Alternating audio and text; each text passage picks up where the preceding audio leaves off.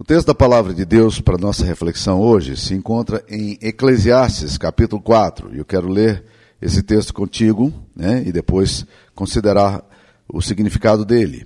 Diz assim, versículo 1: Vi ainda todas as opressões que se fazem debaixo do sol, vi as lágrimas dos que foram oprimidos, sem que ninguém os consolasse, vi a violência na mão dos opressores, sem que ninguém consolasse os oprimidos pelo que tem por mais felizes os que já morreram do que os que ainda vivem. Porém, muito mais do que uns e outros, tem por feliz aqueles que ainda não nasceu, aquele que ainda não nasceu e não viu as más obras que se fazem debaixo do sol. Então vi que todo trabalho e toda destreza em obras provém da inveja do homem contra o seu próximo. Também isso é vaidade e correr atrás do vento. O tolo cruza os braços e come a própria carne, dizendo: Melhor é um punhado de descanso do que ambas as mãos cheias de trabalho e correr atrás do vento. Essa é a palavra do Senhor. Que Deus nos abençoe.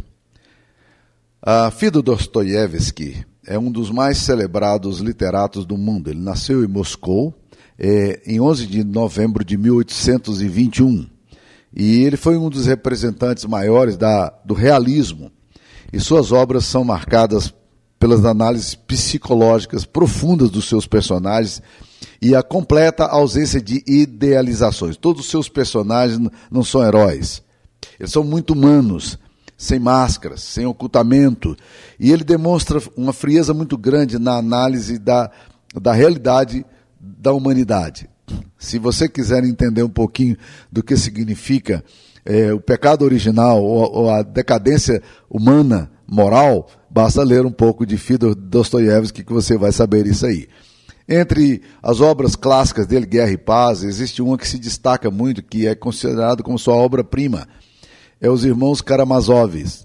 E esse, nesse livro, ele analisa com muita profundidade os seus personagens, mas há um discurso muito interessante numa das clássicas frases que ele colo coloca na boca de Ivan Karamazov, que é um dos irmãos, que diz o seguinte: se Deus não existe, então tudo é permitido. Se Deus não existe, então tudo é permitido. Duas coisas repulsivas que deprimem grandemente a, a humanidade são a opressão e a violência. A violência na mão dos opressores. E o autor de Eclesiastes está constantemente lidando com essa temática. Ele, nesse texto aqui, ele inicia essa questão dizendo exatamente isso. Eu vi todas as opressões que se fazem debaixo do sol. Eu vi as lágrimas dos que foram oprimidos sem que ninguém os consolasse. Vi a violência na mão dos opressores sem que ninguém consolasse os oprimidos. No capítulo 5, versículo 8, ele retoma a esse ponto, dizendo o seguinte: Se vires em alguma província a opressão de pobres e o roubo em lugar do direito e da justiça, não te maravilhes de semelhante caso, porque o que está alto acima, tem acima de si outro mais alto que o explora. E sobre esses há ainda outros mais elevados que também exploram. Ou seja, a, a, a vida do ser humano é uma vida de, de constante exploração. Um está sempre explorando o outro. Há sempre um acima do outro e a exploração sempre acontecendo, né? E ele vai tratar dessa questão. E eu queria, a partir do texto bíblico, tirar algumas conclusões, algumas lições, para a gente poder entender é, por que, que a opressão é tão destrutiva. O tema central desse texto aqui é a opressão. Deixa eu dizer para vocês por que, que a opressão é tão, tão complexa. Primeiro, porque a opressão ela retira a dignidade humana. Ah, por definição, opressão é o efeito negativo experimentado por pessoas que são alvo de exercício cruel do poder numa sociedade ou grupo social. E o que caracteriza a opressão é a ação de alguém que subordina o outro pela força ou pela violência, seja ela física ou seja ela simbólica, ou pela força do constrangimento. A sociedade ocidental, da qual fazemos parte, ela foi formada com base nas relações desiguais, principalmente na perspectiva socioeconômica. E aí se inclui o preconceito, o racismo, que se tornaram é, é, raízes nessa, nessas manifestações escravagistas da história. Então, na verdade, nós vivemos num contexto de muita violência e num contexto de muita opressão. E essa opressão não, não acaba com o tempo, porque Isso tem um elemento cultural, além de ser cultural, ela tem a ver com o coração do homem, que sempre está olhando para o outro com vontade de oprimir, de explorar, de subjugar, de dominar. O problema é que nem sempre o opressor se percebe como agente do, do opressor. Muitos opressores se consideram agentes do bem, ideologicamente falando. Existem determinadas ideologias que elas se julgam do bem. Mas na tradição da Igreja Católica, que é a tradição milenar, uma das coisas que a gente aprende é que as pessoas que se julgam do bem, normalmente elas são pessoas do mal. E elas oprimem as pessoas sem perceber exatamente quão opressor, quão opressora ela é, né? Ah, e só quem percebe a opressão de uma forma muito clara são os oprimidos. Quem melhor que os oprimidos se encontrará preparado para entender o significado terrível de uma sociedade opressora. Eles é que sentem a dor da opressão. Eles é que sentem uh, essa questão da ausência da liberdade que eles também é, é, vivem. E eu acredito que de todas as formas de opressão que a sociedade humana experimentou e experimenta, a mais cruel certamente tenha sido e seja a escravidão. É, infelizmente, essa brutal opressão esteve presente na humanidade por muitos anos e em muitas sociedades. E ainda hoje ela existe. Ainda hoje nós podemos encontrar a opressão de forma também mais essa escravidão de uma forma mais civilizada, mais camuflada, né? E talvez por ser assim mais escondida, ela se torna mais agressiva. Alguém disse que o pior espinho do peixe não é o espinho grande, é o espinho pequeno que você não vê e você se engasga com ele. Né? Então, muitas vezes, os pecados mais sutis são os pecados mais complicados. A opressão mais sutil é a opressão mais complicada.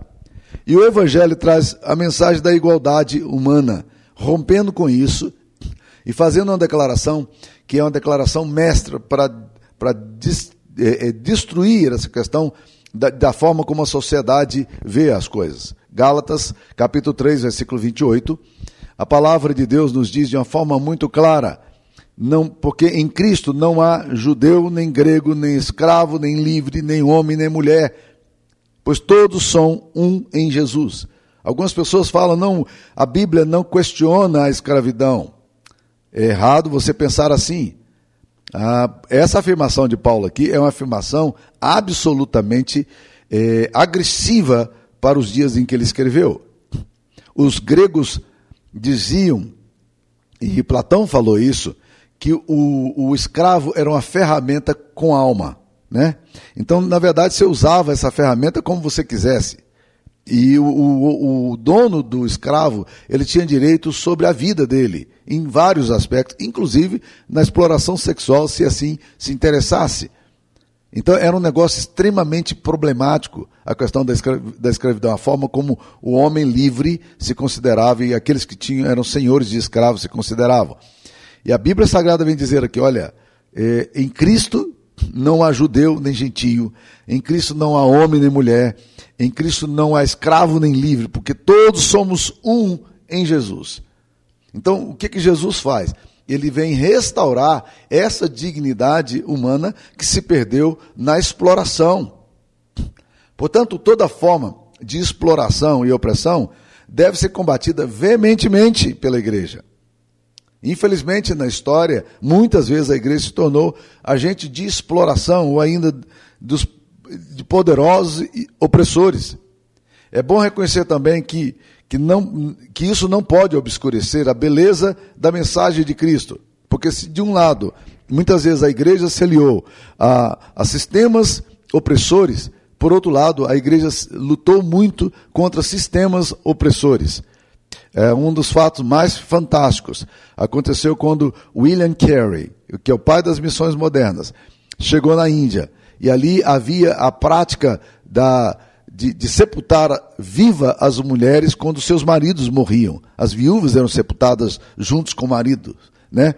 E quando William Carey se deparou com essa realidade brutal de exploração, de dominação, de subjugação, ele entrou no meio da, do, do, povo e começou a brigar. E ele, a coisa foi tão violenta que isso chegou a nível de Estado, O governo inglês o proibiu de entrar nessas manifestações que eles consideravam populares e culturais e que, que eles achavam que não deveriam intervir, mas William Carey disse não, nós não podemos deixar as coisas dessa forma. E o que aconteceu? William Carey, ele, ele foi silenciado pelo governo inglês e ele decidiu abdicar da cidadania inglesa dele e se tornar um cidadão dinamarquês, porque os dinamarqueses poderiam falar, mas os ingleses que dominavam não podiam falar. E ele então abdicou da sua cidadania para se tornar um dinamarquês, porque assim ele poderia falar o que ele precisava.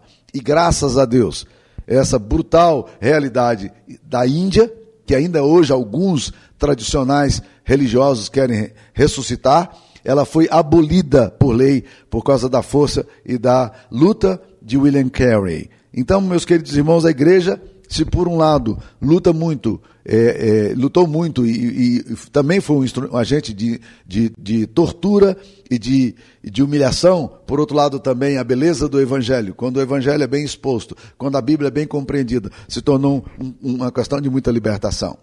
Atualmente, os países do norte da Europa são considerados os países com o melhor padrão social do mundo. Entre eles, você pode falar da Dinamarca, da Suécia, da Suíça, da Noruega, da Finlândia. São países que alcançaram um patamar sociológico, social muito, muito bom. Agora, o que é interessante que essas culturas todas foram profundamente influenciadas por quê? Pelos missionários. Os vikings vieram da Noruega. Noruega é considerado um dos países mais mais ricos do mundo hoje. Mas o que, que mudou na sociedade violenta dos vikings da Noruega?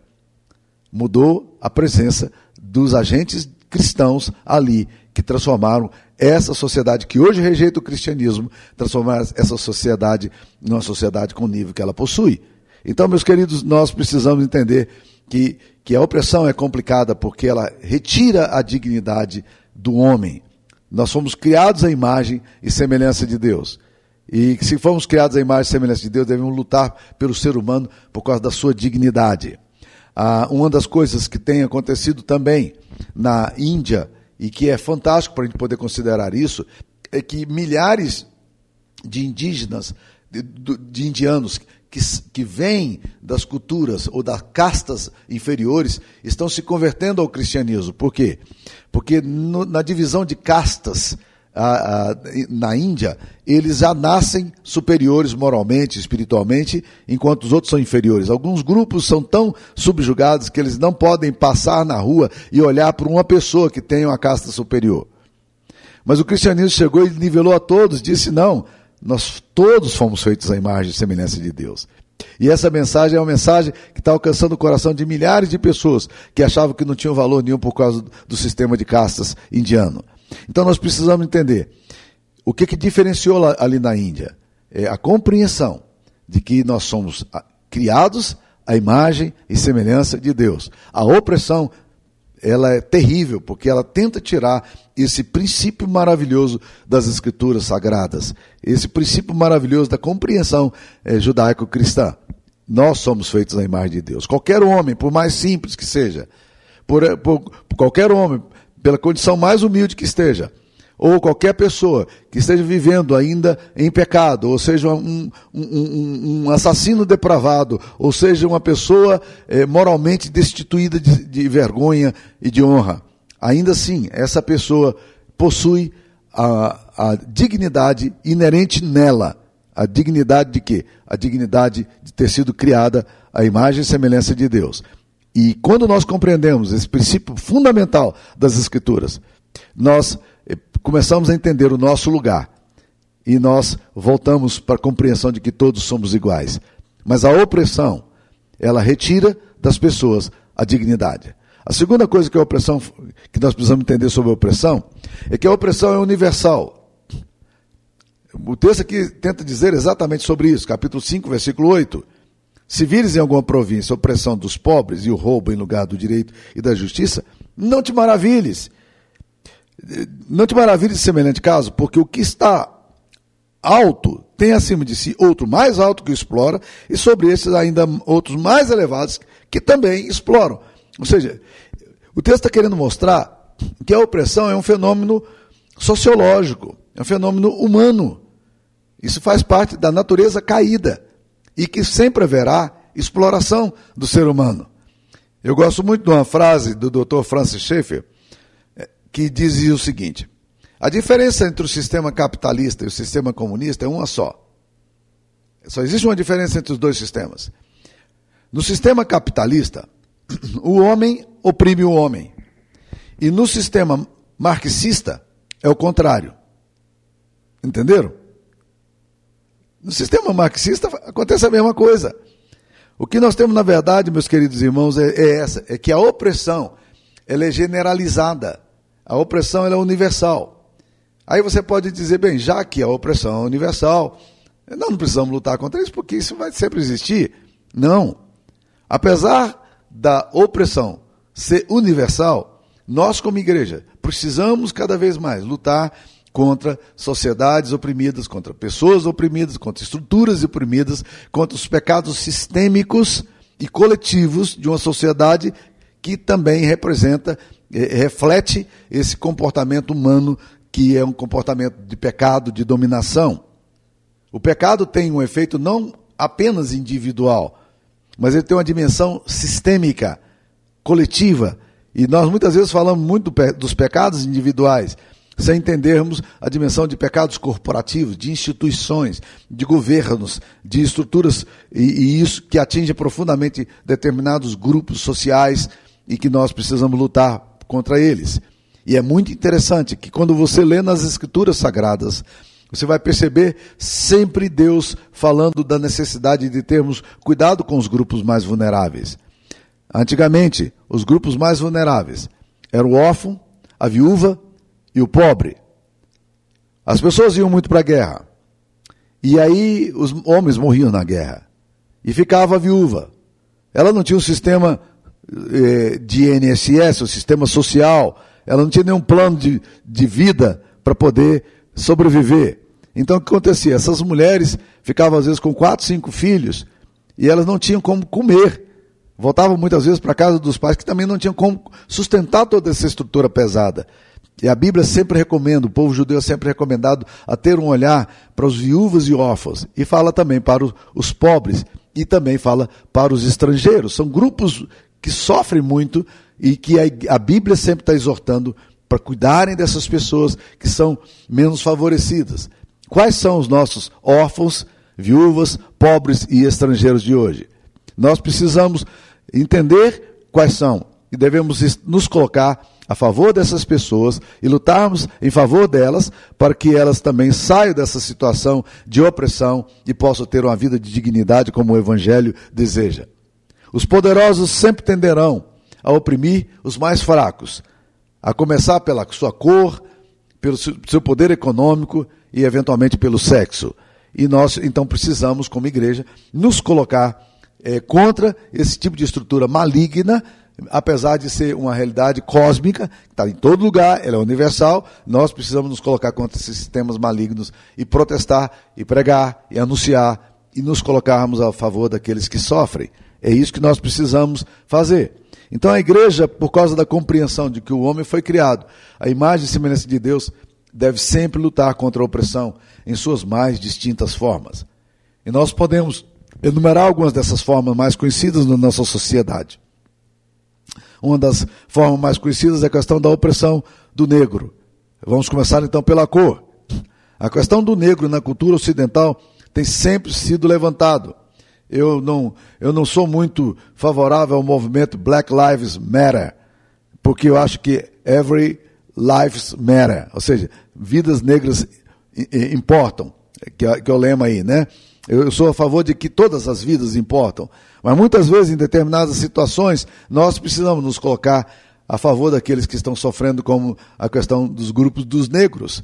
E essa luta racial, ela precisa ser combatida pela igreja. A igreja precisa mais e mais tomar consciência de que nós não nos aliamos a esse tipo de comportamento e nem nos associamos a esse tipo de exploração. No dia 28 de agosto de 1963, Martin Luther King Jr mobilizou cerca de 250 mil americanos é, naquilo que foi conhecido como a Grande Marcha. E aí eles foram para o Capitólio. É, em Washington, D.C., capital dos Estados Unidos.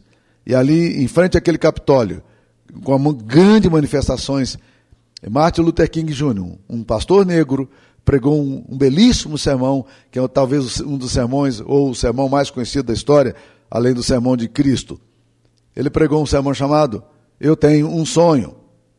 Eu tenho um sonho. E sabe o que, que ele disse no, na, na, pregação dele? Olha, olha um texto da pregação dele. Eu tenho um sonho que um dia essa nação levantar-se-á e viverá o verdadeiro significado de sua crença. Consideramos essas verdades como auto-evidentes, que todos os homens são criados iguais.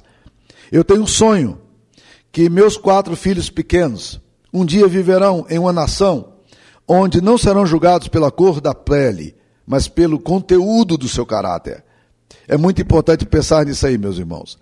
Por causa dos anos de escravidão que aconteceu tanto nos Estados Unidos como no Brasil, o Brasil foi o último país a abolir a, a escravatura no Ocidente, em 1888, é, apesar de, de, de, de vivermos num país, nós temos que lembrar que essa questão da escravidão pode vir no inconsciente coletivo da raça e, e, e se projetar de alguma forma na segregação e na discriminação.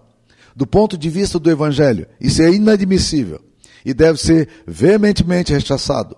A igreja tem que tomar cuidado para que nunca apoie qualquer movimento que sustente qualquer forma de opressão. Nós temos que nos colocar em favor dos oprimidos.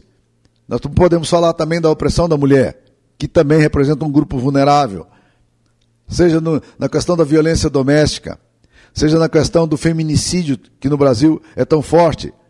Então, esse é um tema que nós precisamos também considerar com muita, com muita seriedade. Há um antigo ditado que diz que velhos hábitos demoram a morrer. Então, se na nossa família a mulher tem sido subjugada, ou mesmo tem sido orientada para é, é, um, um valor menor, nós precisamos voltar ao Evangelho para entender aquilo que Gálatas 3, versículo 28 diz: que em Cristo Jesus todos somos um, e que não há judeu nem gentio, nem, nem negro nem branco, nem escravo nem livre, nem mulher, nem homem. Todos são colocados na mesma, na mesma colocação, na mesma, no mesmo padrão, no mesmo patamar. E nós precisamos lutar pela questão da liberdade da mulher. Talvez um dos problemas mais sérios que a gente tenha seja na compreensão da afirmação bíblica que Paulo faz em Efésios capítulo 5, 22, quando ele afirma: as mulheres sejam submissas aos seus próprios maridos, como convém ao Senhor. Às vezes a gente entende esse texto completamente errado. Às vezes a gente entende esse texto da seguinte forma: as mulheres sejam submissas aos homens. Não é disso que o texto está falando. Presta atenção, volta lá de novo a impressão, coloca aí por favor, Fabrício. O que que diz o texto aí? As mulheres sejam submissas o quê? Ao seu próprio marido. Não é uma submissão do, da mulher ao homem. Não é uma questão de gênero. O que está falando é que a submissão é uma questão de função. Tem a ver com casamento. A mulher seja submissa ao seu próprio marido. Não a mulher seja submissa, as mulheres sejam submissas aos homens. Nós precisamos eh, entender bem o que a palavra de Deus está falando. Porque, na verdade, ela está falando aqui de papéis, está falando de funções, e dentro de uma instituição, e não de uma questão de gênero. E quando a gente entende isso, a gente vai para a linha do amor. O amor vai impedir maus tratos, vai impedir indiferença e vai impedir que a opressão aconteça também. Mas nós podemos falar também no terceiro grupo minoritário que sofre muita opressão no nosso país, que é a questão do pobre. Embora existam muitos níveis de opressões, outros tipos de opressão, eu queria colocar isso aqui como terceiro lugar. Estatísticas de 2021 apontam que o Brasil ocupa o sétimo lugar no mundo com, em termos, com pior é, é, em termos de desigualdade social. E numa sociedade de um país tão desigual, onde os ricos acumulam cada vez mais, os pobres estão distanciados cada vez mais dos bens e consumos, a igreja precisa lutar para defender o direito dos pobres. Nessa realidade tão complexa, a opressão do pobre torna-se muito evidente. Aí você diz: não, o pobre não quer trabalhar. Sim, há muitos pobres que não querem trabalhar, assim como há muitos ricos também que querem viver só de exploração e não querem trabalhar também. Mas a realidade é que, muitas vezes, é, existe uma forma de escravidão velada, onde se paga um salário cada vez menor a pessoas que vivem cada vez pior, e assim nós vamos reforçando esse comportamento de dominação e de exploração. O pobre tem que ser visto na perspectiva da criação. Ele foi criado à imagem e semelhança de Deus. Um argumento que se usa também errado, né, equivocado na interpretação, e eu já vi isso acontecer na igreja evangélica, é aquele texto em que Jesus Cristo fala: Os pobres sempre tendes convosco. E aí, bem, já que os pobres sempre estarão conosco, não há nada que a gente possa fazer pelos pobres, correto? Parece que é essa, nós não devemos nos importar com essa questão. A pobreza sempre existirá. Jesus falou: os pobres sempre tendes convosco. Então, ponto final. A realidade está aí. Mas se você entende o que, que Jesus Cristo estava querendo falar, você precisa ir lá para Deuteronômio capítulo 15, quando Deus ensina ao seu povo, dizendo assim: os pobres sempre tendes convosco, mas sempre que quiserdes, podereis fazer-lhes o bem. É interessante lá. O que Jesus Cristo tinha em mente era o texto de Deuteronômio. Os pobres estão conosco e nós precisamos fazer o bem a eles. Nós precisamos cuidar, porque a pobreza dói, a pobreza machuca, a pobreza oprime, a pobreza fere. Então, a opressão, ela precisa ser, a gente precisa lutar contra ela. Mas eu queria dizer mais um ponto que eu acho que talvez seja o mais importante de tudo, que não foi dito ainda. Por que, que a gente deve lutar contra a opressão, apesar da opressão ser universal, a opressão está presente e a gente é, vê tudo isso acontecendo, a violência na mão dos opressores e tudo, sem que ninguém se importe com isso.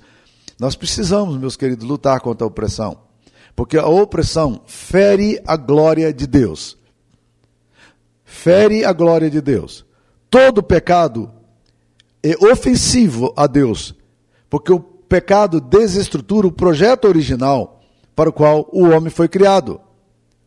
Não sem razão, o termo mais comumente usado no Novo Testamento, no grego, na língua original em que foi escrito, a palavra pecado no grego é amartia, que significa literalmente um, um homem que sai para caçar e ele aponta a, a, a, flecha na direção da presa e ele erra o alvo. Isso é a amartia. Então, na verdade, pecado é amartia. Pecado é você errar o alvo que Deus deu para você. Então, quando nós é, reforçamos a opressão, quando nós não nos colocamos na, a favor daqueles que sofrem e dos que são oprimidos, nós, na verdade, estamos errando o alvo para o qual Deus criou o homem. A opressão é uma quebra do plano de Deus. Deus fez os homens para viverem em igualdade em complementariedade, independentemente de sexo, de cor, de posição social. Por isso que a Bíblia fala que o que oprime o pobre, está lá em Provérbios 14, 31. Olha que frase séria, olha que versículo sério. Provérbios 14, 31. O que oprime o pobre insulta aquele que o criou, mas o que se compadece do necessitado honra. Olha aí, o que oprime o pobre insulta aquele que o criou. E a Bíblia diz que Deus vinga toda opressão, toda forma de opressão. E Deus vai julgar tudo isso aí. Então, meus queridos irmãos, de todas as formas de opressão, como eu disse para vocês, a, a, a escravidão, do ponto de vista sociológico, é a pior de todas, porque ela retira qualquer dignidade humana. Mas deixa eu te falar ainda, antes de encerrar aqui, que existe uma opressão que também rouba tremendamente a alma das pessoas e o coração das pessoas. Trata-se da opressão espiritual. Pessoas que são subjugadas pelo demônio, são subjugados pela culpa, subjugados pela vergonha, pela acusação, dominados pelo maligno, pelo vício, pela degradação moral. A obra de Jesus é uma obra essencialmente de libertação. Por isso, quando eu comecei a exposição de, de, esse, esse tempo aqui de reflexão, comecei lendo um texto maravilhoso de Isaías 61, que foi lido por Jesus quando ele chegou em Nazaré no início do ministério dele. A Bíblia diz que no sábado, Jesus foi para Nazaré, entrou na sinagoga como judeu, e ali ele pegou a Bíblia, ou pegou a Torá, que era um, um livro aberto, e ele abriu aquele livro ali, e ele foi lá no texto de Isaías 61, que diz: O Espírito do Senhor está sobre mim, pelo que me, me, me ungiu para pregar boas novas aos pobres. Ele me enviou para proclamar liberdade aos presos, recuperação da vista aos cegos, para libertar os oprimidos e proclamar o ano da graça do Senhor. Jesus então deixa claro qual é o ministério dele. Eu vim para tirar as, esse jugo, eu vim para quebrar o, o, o, a vara do opressor, eu vim para desfazer as cadeias da impiedade, eu vim para libertar os cativos, eu vim para pregar boas novas aos pobres. Então todo o anúncio de Jesus gira em torno de quê? Da liberdade e da absolvição, dos grilhões e das algemas. E o ministério de Jesus é declaradamente uma cruzada contra a opressão. Por isso que João diz em 1 de João 3,8 que o Filho do Homem veio para destruir as obras do diabo. E foi exatamente essa obra maravilhosa que Jesus Cristo fez, fez na cruz. Ele quer libertar as pessoas que estão oprimidas pelo diabo. Ele quer libertar aqueles que estão oprimidos por pecados antigos. Ele quer libertar aqueles que já não conseguem mais viver dominados por culpa. Ele quer trazer libertação e o sangue de Jesus, o Filho de Deus, nos purifica de todo pecado. Se você está ouvindo essa mensagem e você tem vivido uma vida de opressão, espiritual, opressão emocional, eu queria te convidar para que você orasse ao Senhor Jesus e para que você pedisse para que Ele pudesse te libertar. Para concluir, eu queria colocar alguns pontos aqui. Primeiro, tome cuidado com, com a opressão que você mesmo pode gerar nos outros. Então, cheque seus relacionamentos. Tome cuidado com a sua atitude de superioridade na família, na sociedade, na igreja, no trabalho. Tome cuidado com aquilo que a Bíblia chama do dedo acusador e o falar injurioso. Segunda coisa, olhe para Jesus. Como é que Jesus lidou com a religião e a sociedade opressiva e exploradora? Como Jesus lidou com as pessoas de periferia e, de, e que sofriam? O que, que ele fez quando encontrou com a mulher encurvada por uma enfermidade numa sinagoga e, e ele a curou? Uma mulher que a Bíblia diz que ela era dominada por Satanás, que a, que a prendia já fazia 18 anos. Como é que Jesus lida? Olhe para Jesus. Cheque seus relacionamentos e olhe para Jesus.